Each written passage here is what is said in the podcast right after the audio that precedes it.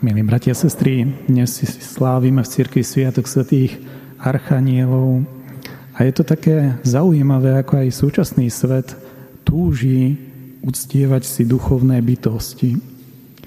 Rôznych anielov si skôr v súčasnosti sprivatizoval ezoterický svet, tarotové karty a, a mnohé ďalšie prostredia, ktoré skôr hľadajú v anieloch niečo, po čom človek túži. A anjeli sú skôr zhmotnením tejto ľudskej túžby po nejakej duchovnej kvalite. Tá naša kresťanská viera však nie je ezoterická. V kréde, v nicejsko-carihradskom tom širšom, hovoríme, že Boh je stvoriteľ a je pánom sveta viditeľného i neviditeľného. V našom kréde je zakotvená viera aj v svet anjelov, ako Božích služobníkov. Ako máme rozumieť tejto viere anjelov? Niektorí aj kresťanskí myslitelia tak vnímajú tú sféru anjelov, že tá nie je až taká veľmi dôležitá. Ba práve naopak, že ako keby v kresťanskej a katolíckej tradícii zachytávala niečo z nejakého panovníckeho dvora, kde kráľ niečo rozkáže a nejakí služobníci idú niečo vykonať. A že sa máme oslobodiť od takejto vízie nebeského kráľovského dvora, pretože je príliš podmienená nejakými historickými interpretáciami. Biblická tradícia o anjeloch, a zvlášť o týchto troch, ktorých mená poznáme, lebo o niekoľko dní budeme sláviť anjelov strážcov, ktorých mená nepoznáme. Ale týchto troch poznáme a ich mená sú veľmi, veľmi dôležité. Gabriel, Rafael a Michael. Každý jeden z nich, ich meno sa končí na El, čo v hebrejčine znamená vzťah s Bohom. Elohim bolo slovo, ktoré vyjadrovalo Pána. Iným spôsobom vyjadrovalo to najposvetnejšie, čo Židia vyslovovali.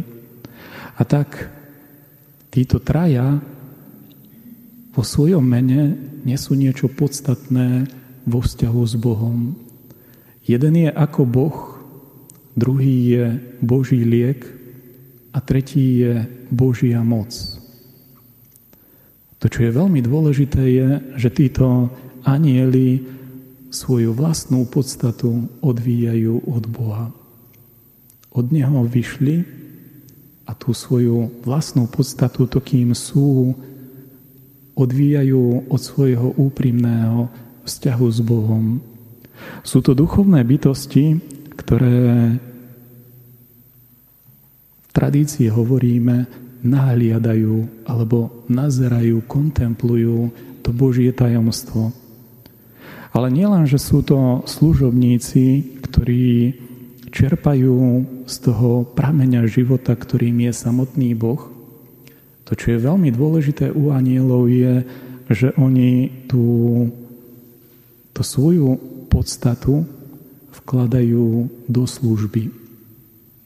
A tak v tej prirodzenosti anjelov sa spájajú dve veci. Tá prvá je schopnosť poznať, čo im dáva Boh poznať. Lebo anjeli sami nie sú schopní absorbovať to, čo je v samotnom Bohu. Ale privádzajú nás k tomu, aby sme sa to od nich učili. Ako sa to dá? V starých kostoloch, väčšinou okolo svetostánku, z jednej a z druhej strany boli sochy anjelov, ktorí kľačia alebo stoja pri Eucharistii, ktorí sa pozerajú na tú prítomnosť Boha uprostred nás. A ten veľmi pekný obraz je, že nemáme byť smutní z toho, že nevypijeme rieku. Sme pozvaní k tomu, aby sme sa stále pri Bohu dokázali občerstviť. Stále dokázali pri Bohu zobrať si toľko, koľko do toho každodenného života potrebujeme. A to je aj pre nás prítomné v Eucharistii. V Eucharistii sa nám Boh dáva síce celý, ale my si do toho svojho života môžeme odniesť iba toľko, nakoľko sme disponovaní, koľko dokážeme prijať, koľko dokážeme z tej Božej celosti do toho nášho života preniesť. To je tá prvá z vecí, ktorú nás učia anjeli. Čerpať od Boha. Čerpať z toho prameňa života, ktorý je nevyčerpateľný a ktorý je stále nový. Ktorý nám pomáha rozširovať naše srdcia, naše mysle a ktorý nás takto robí duchovne dobrými. Tá druhá vec, ktorú máme s anjelmi veľmi, veľmi podobnú, je služba. Ich mená sú odvodené od toho, čo ich Boh posiela vykonať. A služba to nie je iba niečo podradné. Služba pri Bohu znamená skutok lásky, skutok milosrdenstva.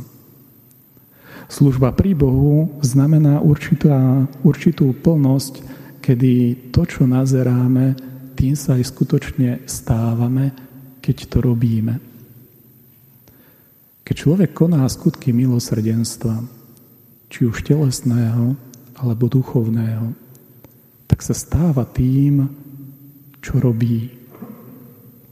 Keď sa modlíme za tých, ktorí potrebujú pomoc, vyprosujeme od Boha naozaj to, že by sme sa my stali prostriedkom pomoci nielen vtedy, keď sa za tých ľudí modlíme, ale aj keď ich vidíme v núdzi.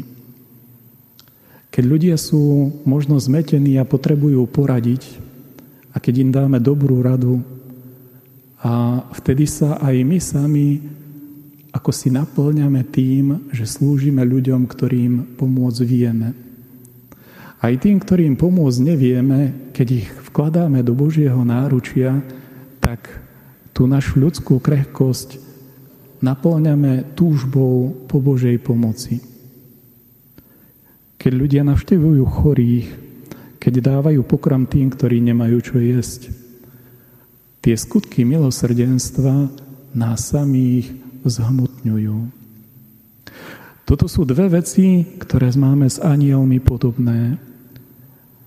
Čerpať z Božieho tajomstva, že by aj v našom mene možno bola tá prípona alebo predpona El, že sme a čerpáme od Boha to, kým sme. A že sa Bohom necháme inšpirovať, že tak ako Gabriel, Rafael a Michael kontaktovali a stretli sa s konkrétnymi ľuďmi tohto života pozemského, aby sme aj my nechali do nášho života, ale možno aj cez nás prehovoriť a konať samotného Boha. Nie preto, že by sme mali byť na to pyšní, že Boh si nás vybral ako nejaké mimoriadne nástroje.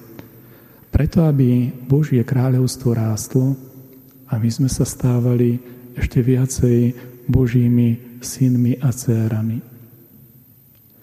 To, čo v dejinách možno bolo ako také negatívum, bolo, že niektorí ľudia niekedy uverili, že to materiálne je zlé, a my sa musíme stať duchovnými. Musíme sa stať podobnými ako anjeli. Nikde v našej tradícii takéto niečo nenájdeme, že by to cirkev propagovala. Cirkev nás učí, že tak, ako máme v našom živote dať Bohu jeho miesto, duchovným veciam ich miesto, aj tým telesným veciam a tým našim ľudským potrebujeme naše ľudské miesto. Prečo je to dôležité? Niekedy, keď sa ľudia snažia byť ako anjeli v negatívnom slova zmysle, že popierajú to ľudské, veľmi blízko majú k tomu, že sklznú k niečomu zlému. My ľudia sme pozvaní tak ako s Bohom aj s anjelmi spolupracovať, byť disponovaní, byť v stave Božej milosti. Pretože to, čo Boh koná, tak pri anjelov, pri anjeloch, ako aj pri nás ľuďoch, že nás posvecuje. Boh nechce, aby sme ušli od našej podstaty, ale aby sme ju naplnili v Božej láske a v Božom svetle. To je niečo, čomu nás aj dnešní oslávenci, archanieli môžu naučiť. Spolupracovať s Božou milosťou, nechať sa Bohom pretvárať a posvedzovať, byť disponovaní, aby sme stále čerpali z toho Božieho tajomstva a dokázali sa stále obnovovať v konaní skutkov milosrdenstva. Amen.